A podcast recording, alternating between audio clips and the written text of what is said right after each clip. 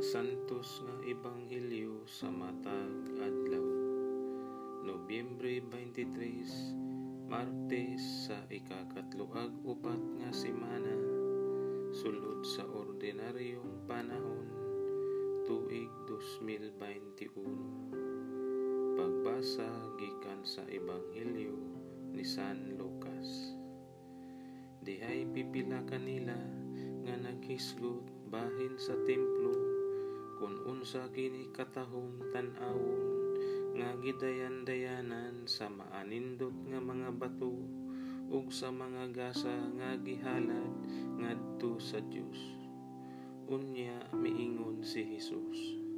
Nakita ninyo kining tanan apan moabot ang panahon nga walay bisan usa ka bato nga magpabilin sa nahimutangan niini kay tumpagon kayod kining tanan nangutana sila magtutudlo kanus ba kini mahitabo. Ug unsa ang ilhanan nga moabot na ang panahon nga kini matuman. Si Hesus miingon pagbantay kamo ug ayaw kamo palimbong kay daghan ang muanhi sa ako ngalan nga mag-ingon. Ako mao si Kristo ug moingon usab miabot na ang panahon apan ayaw sila tuuhi. Ayaw kamo kahadlok kung makadungog kamo mga gubat ug mga kagubot kay kining mga butanga kinahanglan gayud nga mahitabo pag-una.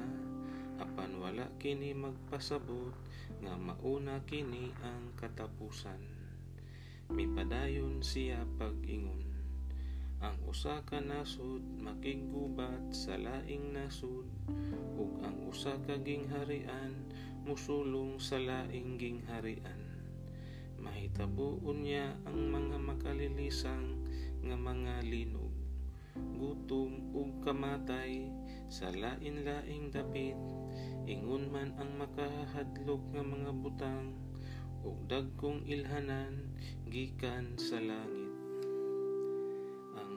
ang ebanghelyo sa Ginoo